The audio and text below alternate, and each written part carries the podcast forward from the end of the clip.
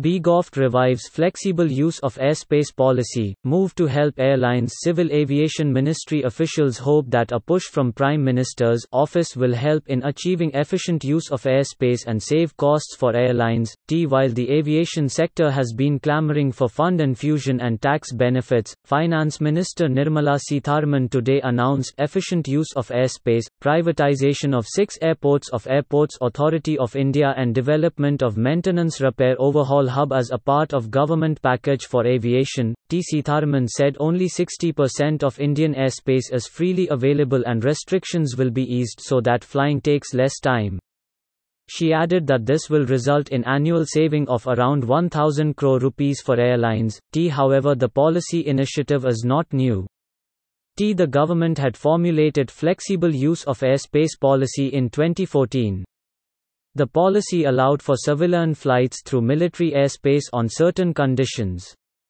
For instance, a flight route would be available for airlines only during certain hours of the day, or there were restrictions on the height for civilian aircraft passing through military airspace. T. But the policy was not really implemented.